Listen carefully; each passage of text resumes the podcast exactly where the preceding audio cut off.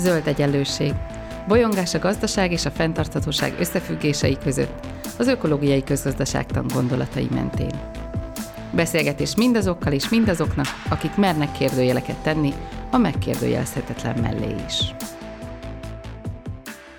Nagy szeretettel köszöntöm a Zöld Egyenlőség hallgatóit, én Gébert Judit vagyok, és itt van velem Györfi András, aki a Kripto Akadémia szerkesztője, a HVG könyvek gondozásában megjelent Kriptopénz ABC című könyv szerkesztője, társzerzője, hvg.hu-n egy rovatod is van, ha jól tudom, András, úgyhogy szeretettel köszöntelek itt a Zöld Egyenlőségben, és először arra szeretnének kérni, hogy mondj magadról pár szót. Szia Judit, és köszönöm a meghívást. Hú, hát önmagáról mindig egy kicsit nehéz beszélni az embernek, de összeszedem magam. Biológusnak indultam, Szegeden tanultam biológus szakon, aztán vállalkozó lettem, webes portálokat indítottunk saját üzemeltetésben, akár radiológusoknak, akár biológusoknak, hol vegyes sikerekkel, hol, hol, hol bejöttek ezek a közösségépítő célok, hol nem jöttek be. Társkereső oldalakat is fejlesztettünk, és így tovább. Majd egy nagyjából négy-öt évvel ezelőtt találkoztam először a kriptopénzekkel, és felcsillant a szemem. Egyrészt a, egyrészt a kapzsiság, dolgozott bennem, hogy itt micsoda lehetőségek vannak, másrészt az innováció iránti érdeklődés, ami, ami nagyon megfogott, és azóta is mélyen benne vagyok, illetve ezzel párhuzamosan néhány hónappal ezelőtt indult el a Tree Commando névre keresztelt szervezetünk, közösségi faültetéseket szervezünk, igyekszünk önkormányzatokkal, illetve a fővárossal együtt dolgozni. Most a járvány annak ellenére, hogy, hogy óriási érdeklődéssel és sikerekkel indult ez az egész szerveződés, de a járvány az, az nagyon csúnyán rányomta a bélyegét. Most például pont egy, egy tök jó faültetési akcióba vehettünk volna részt a 12. kerületi önkormányzattal, de ugye a gyülekezési korlátozások meghiúsították, de folytatni fogjuk, amint, amint lecsengett ez az egész. Szóval nehéz lenne tömören megfogalmazni, hogy mi érdekel. Kriptopénzek biztosan, a zöld célok biztosan, amúgy a, a magánéletben is gyakorlom, tehát nem, nem iszom bort, miközben vizet prédikálok, egy viszonylag kis lakásban lakunk a barátnőmmel, nincs autóm, uh, nyilván az ökológiai lábnyomát senki sem tudja nullára csökkenteni, de, de amit magánemberként meg tudok tenni, azt, azt megteszek. Ebben egyrészt az a motivációm, hogy bár nem tartozom a, az elvakult klímaváltozás hívó hívők közé, tehát hiszek, hiszek klímaváltozásban, tapasztalom is, ha visszaemlékszem a gyerekkoraim telére, és megnézem a mostani teleket, akkor mostaniak a vicc kategóriába tartoznak ahhoz képest, tehát biztos, hogy van klímaváltozás, az emberi tényezőben is biztos vagyok, annak kapcsán már egy, egy, nagyon, egy nagyon picit, hangsúlyozottan nagyon picit szkeptikus vagyok, hogy ez csak és kizárólag nekünk köszönhető,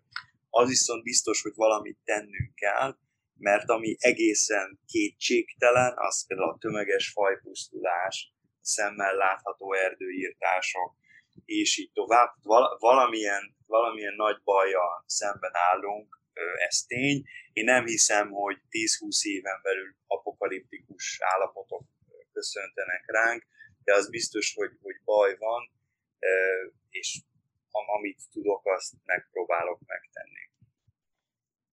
Ennek fényében különösen kíváncsi vagyok arra, hogy mit gondolsz a kriptovalutáknak, vagy a bitcoinnak a környezeti hatásairól, meg környezeti vonatkozásairól, amikor Ugye a kriptovaluta az olyas valami, amit nem nagyon lehet ma megkerülni. Egy ilyen adatot olvastam, hogy 2020 végén 63 millió kriptovaluta tulajdonos volt a világon, és ugye ez egyre szélesebb, szélesebb körben elfogadott befektetési eszköz, fizetőeszköz, Ugyanakkor azzal is tele vannak a hírek, hogy milyen óriási ennek a környezet terhelése, milyen óriási mennyiségű energia kell ahhoz, hogy ezeket a rendszereket fenntartsuk és ugye különböző országokat szoktak példának hozni, Görögország, Hollandia, Csehország, azt hiszem Argentína a legutolsó, amit olvastam, hogy egész Argentína energia felhasználásával vetekszik a bitcoin rendszerének a fenntartása. Szóval így az alapoktól indulva mi az, hogy kriptovaluta, és mi az a technológiai háttér, ami így ezt az óriási környezetterhelés vagy energiaigényt okozza hát hogy mi a kriptovaluta, arra igyekszem tömör, tömör választ adni. A bitcoint és a többi kriptopénzt nem érdemes túldimenzionálni, ugyanúgy adatokról van szó, mint hogyha például egy képfájt vagy egy hangfájt tárolunk a laptopunkon vagy a telefonunkon. Egy bitcoin nem más, mint egy adatsor.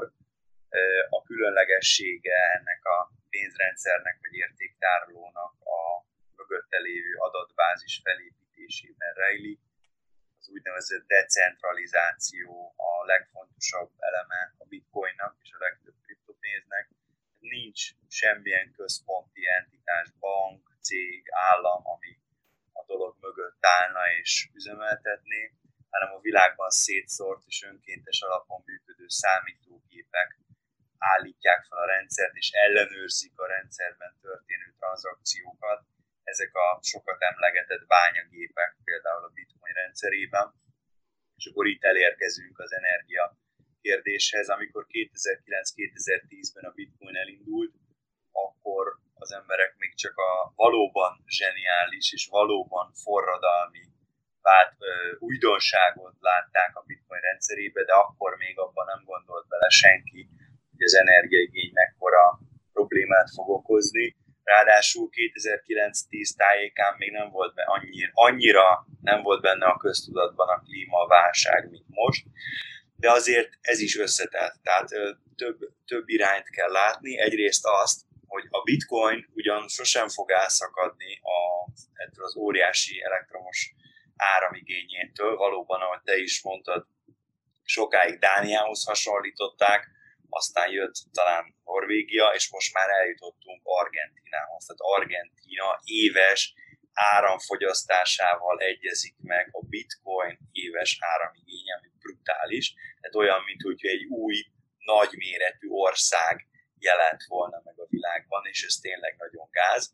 De azért azt látni kell, hogy a legtöbb kriptopénz elszakad ettől a modelltől, és egy teljesen más úgynevezett konszenzus mechanizmus felé fordulnak. Konszenzus mechanizmus az a megállapodás az önkéntes résztvevők között, ami meghatározza, hogy milyen módon ellenőrzik a tranzakciókat a rendszerben, kicsi leegyszerűsítve. Bitcoin, ahogy mondtam, most már nem fog tudni elszakadni ettől a hagyományos bányagép megoldástól, aminek nagy az áramigénye, de olyan más kriptopénzek, mint például az Ethereum, ami a piacon a második szereplő, az is egy óriási szereplő, na ők pont most állnak át egy más konszenzus, konszenzus mechanizmusra, ami már nem bányagépeket igényel, hanem egyfajta szavazási rendszerről van szó.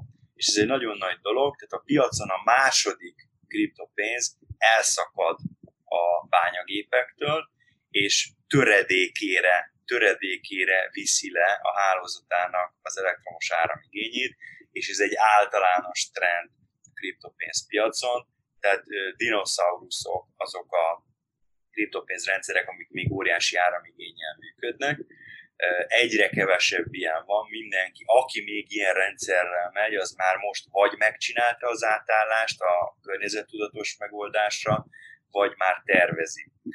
Ezzel én nem mentegetni akarom a bitcoint, mert ez tényleg nagyon gáz. A kriptopénzpiac egészét viszont szakértőként és újságíróként, aki napi szinten ír ezekről, tehát a piac egészét viszont igenis mentegetni akarom, mert van miért.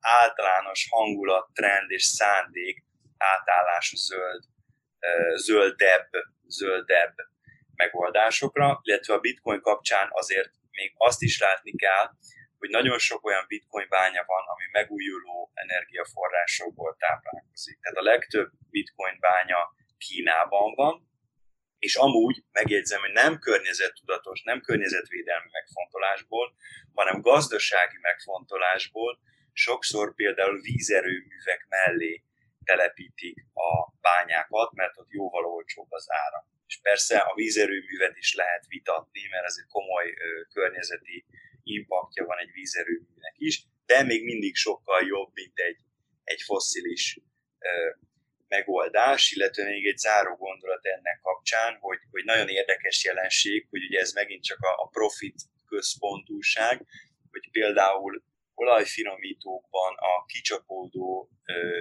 gázt, amit eddig csak elégettek, valószínűleg ennek is volt azért egy nem feltétlenül kedvező környezeti hatása, de most már egyre több helyen ugyanúgy elégetik, viszont nem csak úgy bele a, a vakvilágba, a légkörbe, hanem turbinákat hajtanak meg vele, amikből áramot generálnak, amikkel bitcoin bányáznak.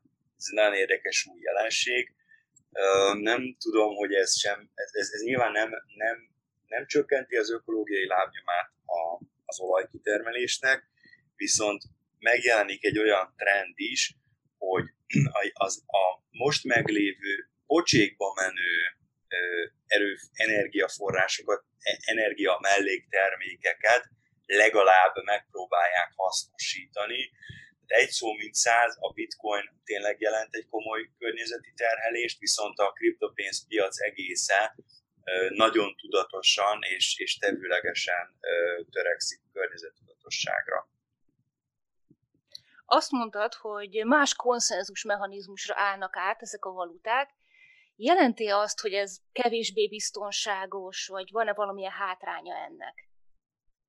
Nem, ez egy nagyon jól átgondolt modell, tömören az a dolog lényege, hogy azok az önkéntesek, akik részt vesznek, csomópontoknak nevezzük ezeket, a saját meglévő kriptopénzüket abból a kriptopénz típusból, aminek a fenntartásában részt vesznek, úgy, úgynevezett stékeléssel, tehát letétbe helyezéssel dolgoztatják. Ennek az a lényege, hogy elindítok egy csomó pontot a gépemen, ami lehet akár egy egyszerű laptop, tehát egy mezei laptop is, és elhelyezem az én X mennyiségemet az Y kriptopénzből. Amikor történik egy tranzakció a rendszerben, akkor nekem, mint csomópontnak, már hogy természetesen nem nekem, mint Györfi Andrásnak, hanem az általam üzemeltetett laptopnak, az a feladata, hogy szavazzon arról a tranzakcióról, hogy ez hiteles vagy nem hiteles.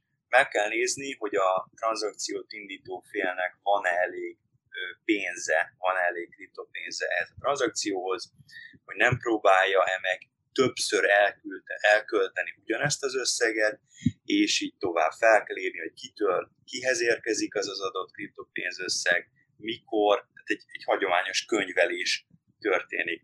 Hogyha én átengedem, mert úgy látom, hogy ez hiteles, akkor azért jutalmat kapok ugyanabból a kriptopénzből egy némi mennyiséget. Ha átengedem úgy, hogy ez egy hiteltelen tranzakció, akkor pedig büntetést kapok, vagyis levonnak az én kriptopénz készletemből. Ez az úgynevezett stékelésnek a lényege.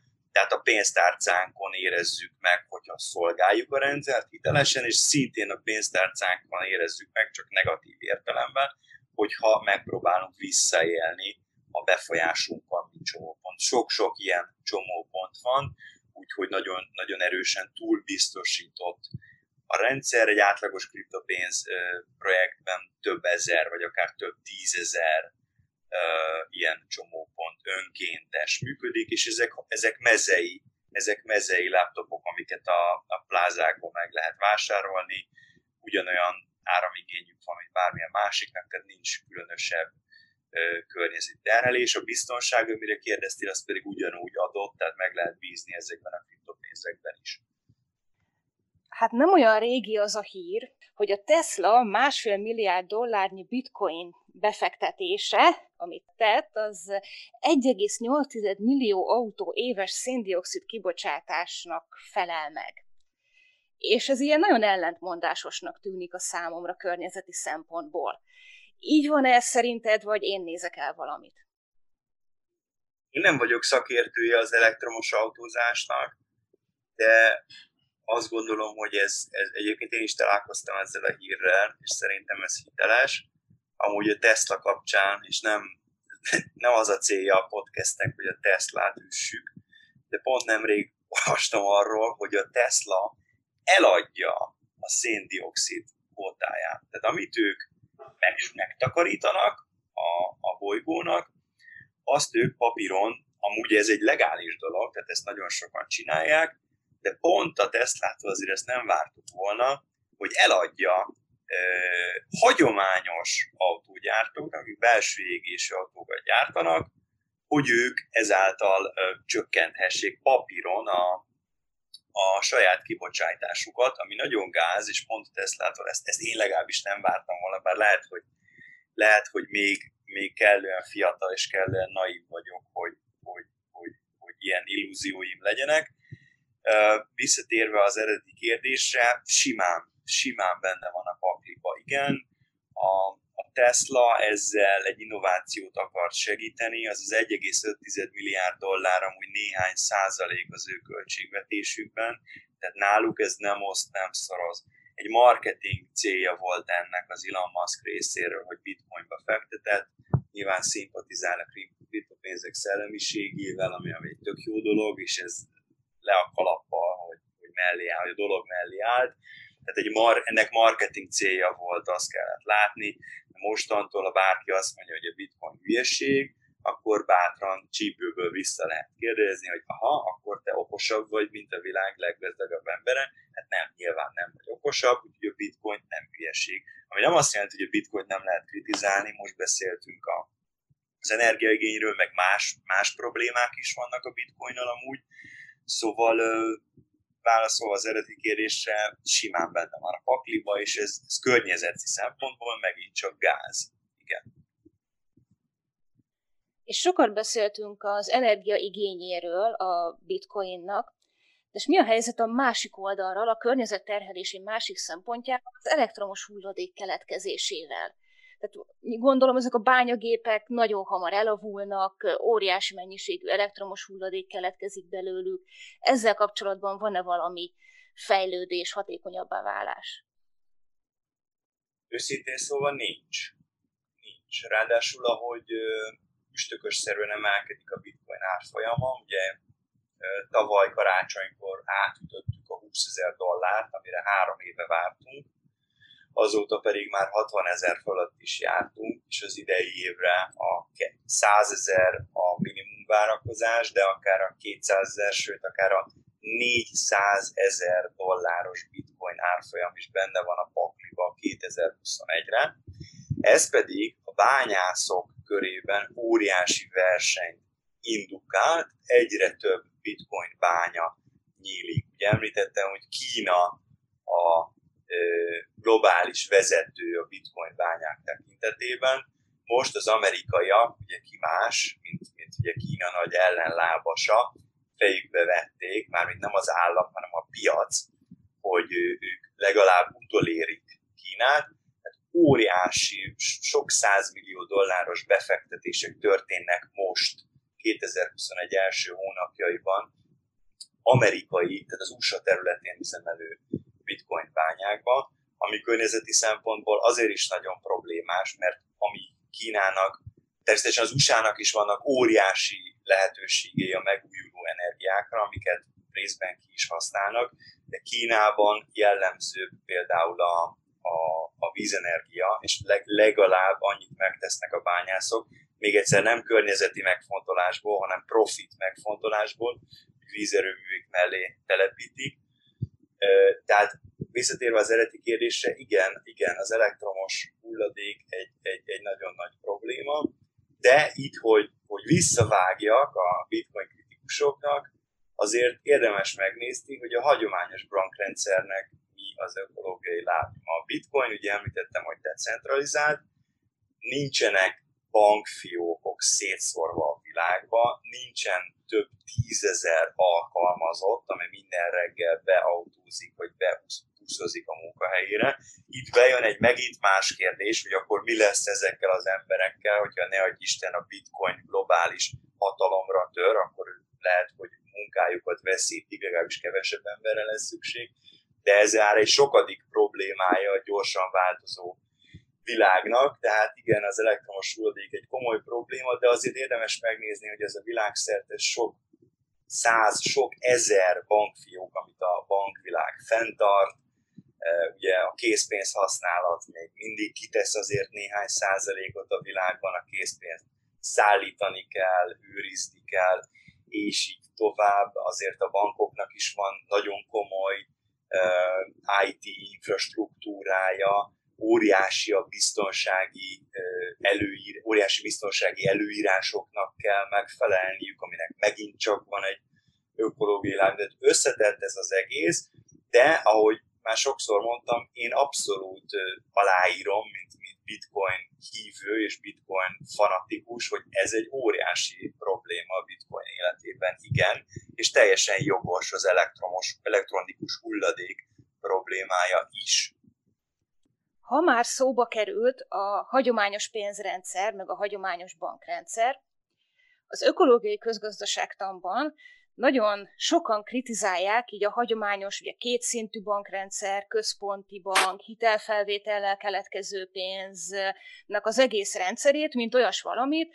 ami a fenntarthatatlan, mármint környezeti szempontból fenntarthatatlan gazdasági rendszert motiválja, elősegíti, és sokan gondolják azt, hogy ezt újra kellene az alapoktól kezdve gondolnunk. Tehát van egy ilyen irány, ehhez képest a kriptovaluta az tud-e mást mondani, miben különbözik, miben hasonlít a hagyományos pénzrendszerhez képest? Van esély arra, hogy ez a jövőben esetleg teljesen leváltja a hagyományos pénzrendszert? Milyen a kettő pénzrendszer viszonya?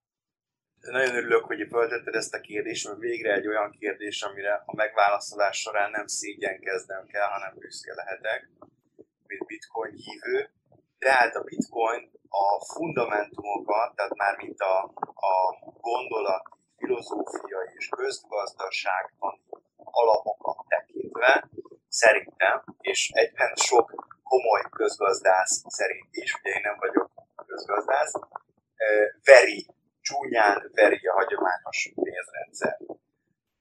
Az USA-ban tavaly június során több dollárt nyomtattak, mint az USA történetének első 200 vagy 300 éve során. A pénznyomtatás, a fiat, fiat pénzeknek nevezzük ezeket, vagyis rendeleti pénzeknek, a pénznyomtatás egy reflex-szerű, rutinszerű, csípőből jövő reakció a gazdasági krízisekre. A koronavírus, mint tudjuk, egy nagyon komoly gazdasági válságot idézett elő pillanatok alatt tavaly márciusban, és még nem is tudjuk, hogy, hogy mikorra fogjuk ezt az egészet kihevelni a magyar állam, az Európai Központi Bank, a már említett Federal Reserve, a Fed, és tovább a világ több tucat, vagy ki tudja talán minden egyes országa pénznyomtatásba kezdett. Ez közgazdaságtani értelemben fenntarthatatlan, hiszen a súlyos infláció előbb vagy utóbb meg fog jelenni. És ezt el lehet odázni hónapokkal, évekkel, sőt ki tudja, talán akár évtizedekkel is el lehet eh, kenni, szőnyeg alá lehet söpörni, és különböző gazdasági, gazdaságpolitikai intézkedésekkel lehet tompítani, politikai kommunikációval lehet enyhíteni. De a józan paraszti ész, és az a szépsége, hogy ez nem kell közgazdásznak lenni, de a józan paraszti ész alapján is egyértelmű, hogy előbb-utóbb nagyon csúnyán visszaüt majd ez az esztelen pénznyomtatás. Tehát a politikumra generálisan nem szabad patás ördögként tekintenünk, mert azért a gazdasági vezetőket a jó szándék vezérli, a rendszerrel van a baj, a pénznyomtatás eszközével van a baj. Ezzel szemben a bitcoin alkotói azt mondták, hogy véges és nagyon szigorúan véges készletet teremtenek, 21 millió bitcoin létezhet a bitcoin rendszerében, és egyet, egyetlen egyel sem több. Ez egy előre meghatározott beállítás, amin soha senki semmilyen formában nem fog tudni változtatni, és ezzel a bitcoin alkotói visszatértek a legősibb közgazdaságtani megközelítéshez, ami az emberi pszichológiából ered, hogyha valaminek véges a készlete, ez, ez scarcity-nek nevezi az angol szakzsargon, és nő a kereslet iránta, ez egy, ez egy nagyon-nagyon fontos kitétel, akkor az értéke az időben előre haladva emelkedni fog, ugye ez a befektetőknek egy nagyon jó hír, ami pedig a világnak egy jó hír, hogy az inflációt ezzel elkerülhetjük. Tehát ilyen formán ebben a szempont, ebből a szempontból a bitcoin csúnyán megveri a hagyományos fiat pénzeket. Amiben a bitcoin hátrányt szenved, vagy pontosabban amiben gyengélkedik jelenleg, az például a tranzakció sebessége. Az olyan hagyományos pénzügyi megoldások, mint például a Visa, a elméleti maximuma ennek a rendszernek a másodpercenkénti tranzakciókra 24 ezer. Ezzel szemben a bitcoin elméleti maximuma a másodpercenkénti tranzakciókra 30. Ráadásul ugye a bankkártyás fizetés ez egy nagyon-nagyon olajozottan, nagyon jól működő dolog, amit nap mint nap használunk. A bitcoin esetében hát velem már megtörtént, hogy egy napig, szó szerint egy napig kellett várnom, amíg átért egy tranzakció.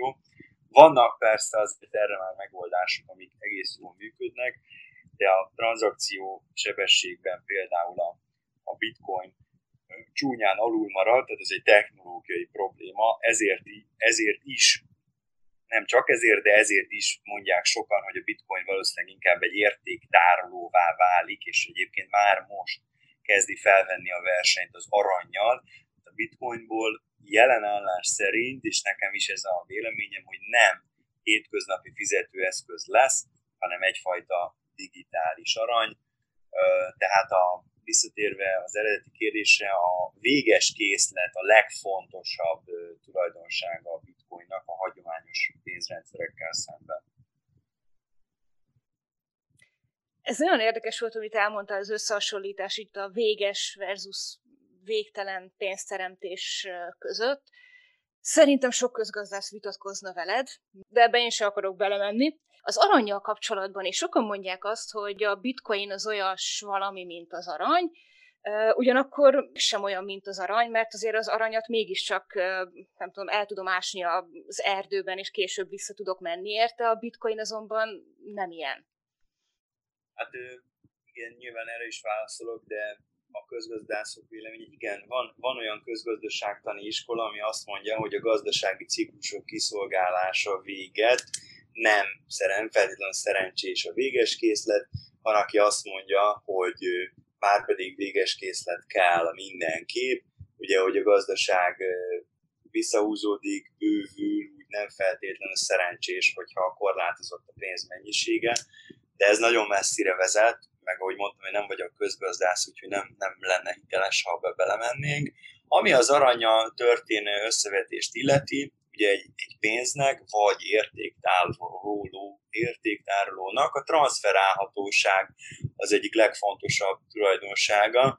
Na ebben a bitcoin nyer, még akkor is, hogyha néha lelassulnak a tranzakciók. Ugye azért még mindig sokkal könnyebb bitcoint elküldeni, ami azért tényleg olyan, mint elküldeni e-mailt, még akkor is, hogyha néha lassan érkezik meg. Ugye elküldeni néhány gram aranyat a, világ másik végére azért az, az nem egyszerű. Tehát ebből a szempontból ö, ö, mindenképp nyer. Ami pedig az értéktárolást, az értékőrzést illeti, azt látni kell, hogy ez egy óriási tévhit, hogy az aranynak véges lenne a mennyisége. Amikor az arany ára fölmegy, akkor az aranybányák beindulnak mert nyereségre vágynak az aranybányán tulajdonló cégek, cégek, ez teljesen természetes. Ezáltal viszont nő a teljes készlete az aranynak, ugye durván olyan 10 ezer milliárd dollárra becsülik a teljes arany mennyiségét, a, vagyis az értékét, ez nőni fog. Ráadásul, hogyha nem is minden héten, de azért még elő-elő kerülnek újabb és újabb aranylelőhelyek a világban itt-ott, amott, és még egy Jolly Joker, hogy lehet, hogy ez még nem a következő évek realitása, de ugye azt látjuk, hogy az űrturizmus most már kezd beindulni a maga komótos ütemében, hát az űrbányászat is be fog indulni szerintem még az én életemben, a következő 50 év során, ez pedig azt jelenti, hogy gyakorlatilag beláthatatlan ö, aranymennyiség állhat rendelkezésre, hogyha találunk egy meteoriton vagy egy másik bolygón, nem tudom, de ez, ez nagyon science fiction, de azért, azért nem feltétlenül érdemes ezt elvetni, tehát ha ez megtörténik, akkor az arany ára el, elméletileg azért csúnyán megzuhanhat, hiszen a készlete szépen megnő. A bitcoinnal ez nem történhet meg. Tehát amikor már a Mars kolóniák felállnak, a bitcoinnak akkor is 21 millió lesz a, a teljes készlete. Tehát igen, egy nagyon izgalmas összevetés a, a, a bitcoin az aranyjal. Szerintem a, van, amiben holtversenyben végeznek, van, amiben a bitcoin nyer, összességében én, én a bitcoinra szavazok, de hát én nyilván nagyon elfogult vagyok. Én azt hallottam, hogy olyannyira népszerű a bitcoin, és olyan sokan vannak a bitcoin hívők, vagy kriptovaluta hívők, hogy már a világ legnagyobb jegybankjai is valami fajta ilyen digitális valutában gondolkodnak. Igen, ez egy, ez egy külön fejezet, szintén hihetetlen izgalmas. Central Bank Digital Currency-nek, vagy CBDC-nek, Central Bank Digital Currency-nek nevezzük ezeket a kriptopénzeket, a lényeg a lényeg, hogy egy központi banki egy bank fogja magát, és saját blokkláncrendszert épít. Ugye blokkláncnak nevezzük a technológiát a bitcoin mögött, ami a hálózatot, hálózat eszenciáját jelenti. Kína már éles üzemben áll. Tehát a digitális yuan már elindult. Nekem volt szerencsém látni ezt a kriptopénz tárcát, a digitális yuan tárcáját, és a MAO látható a tárcában.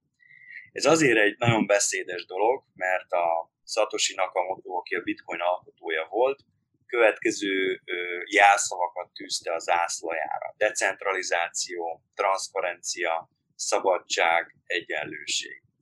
Ehhez képest ugyanezzel a technológiával elindult a digitális yuan, iszonyatosan centralizált, a totális megfigyelés és a kontroll a célja. Tehát, hogyha a legutolsó néhány ezer lelkes kínai kis faluban, városkában fiatal nő megvásárol magának egy fogkrémet, akkor abban a pillanatban a ki tudja hol lévő központban azt azonnal látja az állam, a hatalom, és bármikor számon kérheti, hogy kisasszony, miért vásároltad meg azt a fogkrémet. Tehát azt a technológiát, amit a szabadság, a világ pénzügyi értelemben felszabadítására hívtak életre, ugyanezt a technológiát az Orwell kenterbe, velő, totál, kenterbe verő totális kontroll eszközéül használja Kína. De ugye nem az a témánk, hogy, hogy Kínát szapuljuk, viszont tény, hogy, hogy ők, ők ebbe az irányba mentek el, és ez, ez elég durva. Vannak más országok is, például Japán előkészíti éppen, az oroszok do, ö, gondolkodnak rajta, a Fed, az amerikaiak úgy nyilatkoztak, hogy vizsgálják a lehetőségét. Valószínűleg a érzésem szerint az amerikaiak vannak most a leginkább elmaradva ebben a versenyben, de van még legalább 20, de lehet, hogy akár 30-40 ország a világban, ami már most fejleszti a saját ö, digitális valutáját. Ez egy, ez egy külön fejezet, nem, nem tudjuk, hogy ez, ez hova fog eljutni. Ami Kínában történik, az nagyon durva. Amúgy pedig, hogyha ezt a technológiát tényleg sok ország alkalmazza, akkor az egy hatékonyabb, olajozottabb globális gazdasághoz is vezethet. És mi van a kriptovalutáknak a másik sötét oldalával, hogy bűnözésre, illegális tartalmakra, dark weben keresztül zajlanak a tranzakciók, ezzel mi a helyzet manapság? Hát a bitcoint nem érdemes már bűnözésre használni, ezt persze nem tapasztalatból tudom, hanem azért, mert a bűnüldözőket sem kell félteni, tehát ott is vannak valami intelligens emberek, és nagyon hamar rájöttek, hogy oh, hát a bitcoin alkotói kifejezetten a transzferenciára törekedtek, és valóban van egy teljesen publikus lista, ezt, ezt block history-nak, vagy magyarosan blokk történetnek nevezik, megnyitsz egy oldalt, és végestelen végig sorakoznak a bitcoin tranzakciók, hogy melyik bitcoin címről, melyik másik bitcoin címre, és pontosan mekkora összeget és mikor küldtek át.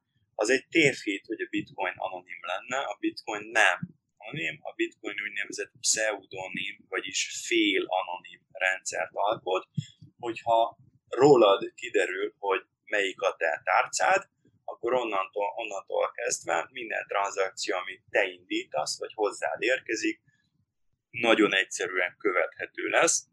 Amúgy pont ma reggel írtam egy cikket a Kripto Akadémiára, egy olasz férfi, egy hátborzongató az eset, pont a Dark Web-en bízott meg egy bérgyilkost, hogy savat öntsön a volt barátnőjére, és 10 ezer eurónak megfelelő bitcoint ígért ezért. Az Europol erre a célra felállított kiberbiztonsággal foglalkozó egysége azonban észrevette ezt a, ezt a szándékot, nyilván a, a, az oldal monitorozásával, majd a blokkláncon, pont az említett blokktörténet segítségével megnézték, hogy mi volt az útja annak a bitcoin összegnek.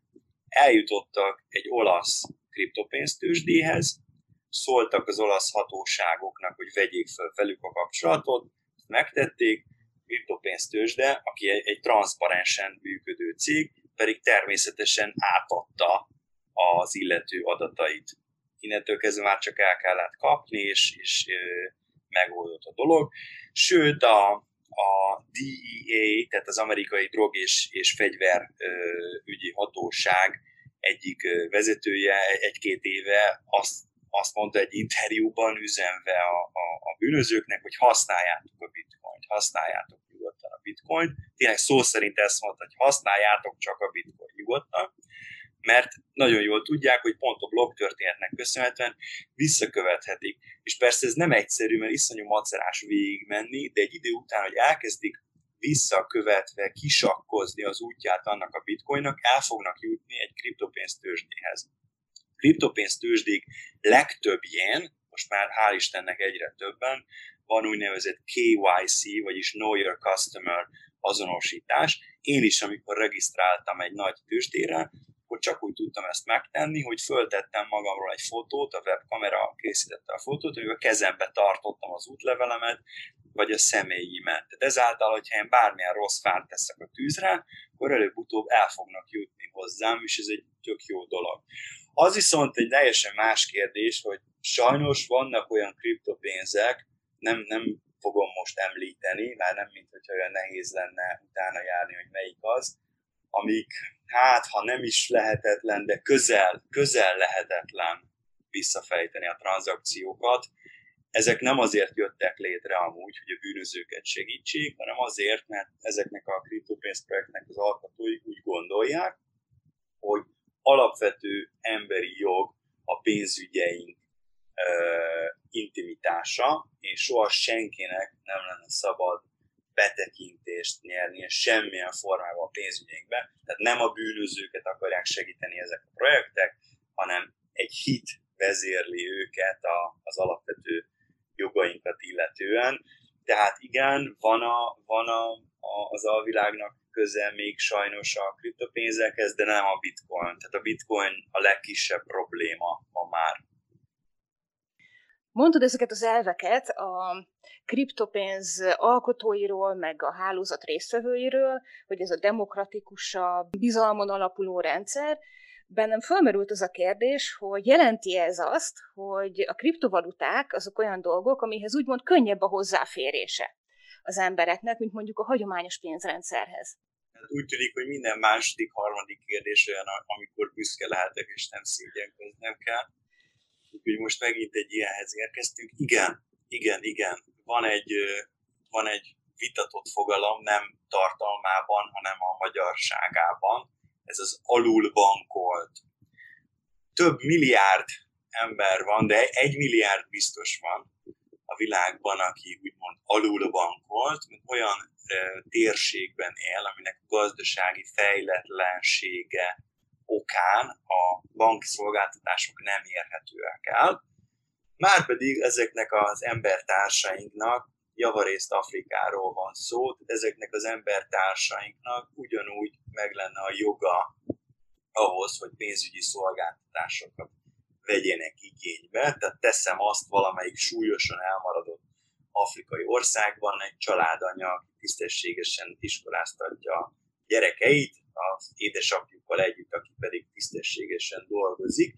Tehát minden joguk meg lenne arra, hogy valamilyen banki szolgáltatás hozzá, hozzáférhessenek, azonban a nagy bankok, most majdnem kicsúszott a számon egy nagy bank neve, tehát a nagy bankok nem érkeznek meg abba a régióba, mert, mert nincs miért. Gazdasági érdekük nem fűződik hozzá. Na, a bitcoin és általában a kriptopénzek ebben is segítenek. Természetesen internet kapcsolatra szükség van, bár vannak már megoldások arra, hogy részleges internet kapcsolattal is lehessen használni kriptopénzeket. Tehát egész egyszerűen le kell tölteni egy kriptopénz tárcát, ami pillanatok alatt megtörténik, néhány kattintással a telefonunkon, mert ugye ez egy érdekes jelenség, hogy a, az úgynevezett harmadik világban sok százmillió ember van, akinek egy okos telefon jelenti az egyetlen, sokszor az egyetlen technológiai vívmányt a kezébe a, a tévé mellett, vagy akár a tévé sincs, viszont okos telefon van. Tehát a laptop asztali gépek használata az szinte egyáltalán, vagy nagyon minimálisan van jelen, okos telefonok viszont vannak. Tehát néhány kattintással létrehoznak egy kriptopénztártát, és onnantól kezdve ők is ugyanolyan egyenjogú részesei például a bitcoin hálózatnak, mint te vagy akár én, és ez egy tök jó dolog, mert, mert, mert sokkal egyszerűbb, kézenfekvő, úgyhogy a válasz a kérdésre az, hogy igen, ez, ez is egy, egy értéke a kriptopénzeknek. Utolsó, jövőbe mutató kérdés. Van ez a blokklánc technológia, amit te is említettél. Én úgy tudom, hogy ezt elég sok mindenre lehet használni így a kriptovalután kívül is. Például vannak környezetvédelmi programok, hogy szintén egy pozitív dolgot mondjak, amiben szintén használják ezeket. Mi ennek a jövője? Mire jó ez a technológia még? Igen, ez egy, ez egy talán nem várt, szintén pozitív hozadék a Bitcoinnak, hogy ugye ez az elosztott hálózat, amiről beszéltünk, a blokklánc technológia lehetővé teszi, hogy kriptopénzek használatán túl sok egyébre is felhasználható legyen. Tehát azt kell látni, hogy a, blokklánc egy adatbázis, és mint adatbázis bármilyen adatot tartalmazhat, bitcoin esetében bitcoinról van szó, vagyis feljegyzésekről, amit egy pénzrendszerhez használunk, de ez lehet bármi más. Tehát például a nagyon érdekes egy, egy nagy kínai projekt, a VeChain, akik a termékhamisítás elleni harcra használják a blokklánc technológiát, például a luxusmárkák táskáiba, cipőibe, egyéb ruhadarabjaiba varnak bele egy RFID chipet, ezt könnyen kiolvashatjuk egy eszközzel, és a blokkláncból olvassa ki, hogy hol készült, mikor készült, mikor lett eladva, és így tovább. Tehát azt a megmásíthatatlan, legalábbis az eddigieknél jóval magasabb biztonsági, biztonságot lehetővé tevő adatbázist, amit a blokklánc jelent, erre a célra használják. Az egészségügyben is használatos már, tehát az egészségügyi adataink is felkerülhetnek a blokkláncra, ahol sokkal biztonságosabban vannak tárolva. A biztosítás iparában is, is használatos már a blokklánc, és igen, a környezetvédelem, környezetvédelmi próbálkozásokról is hallottunk már, amik kifejezetten a blokklánc technológiát használják. Mindig azt kell látni, hogy, hogy transzparens, és szinte lehetetlen a módosítása.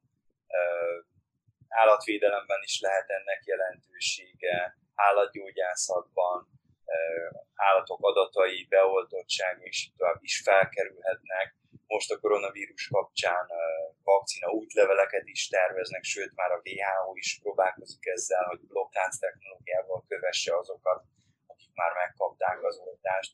Tehát igen, a blokklánc óriási távlatokat nyit meg, sokan azt mondják, hogy ez egy új fejezet az internet, meg az informatika történetében. Tehát igen, sok, sok komoly előnye lehet és lesz is következő évtizedekben. Hát én nagyon köszönöm, hogy itt voltál velem, András, és köszönöm a Zöld Egyenlőség hallgatóinak is, hogy hallgattatok minket. Köszönöm szépen! Ez volt az Új Egyenlőség zöld podcastjának mai adása. Hallgassátok az Új Egyenlőség piros podcastot is. Nézzétek a stúdióbeszélgetéseket a YouTube csatornákon, és olvassátok a www.újegyenlőség.hu-t. Vitatkozzatok velünk a Facebook oldalunkon. Jövő héten újra találkozunk.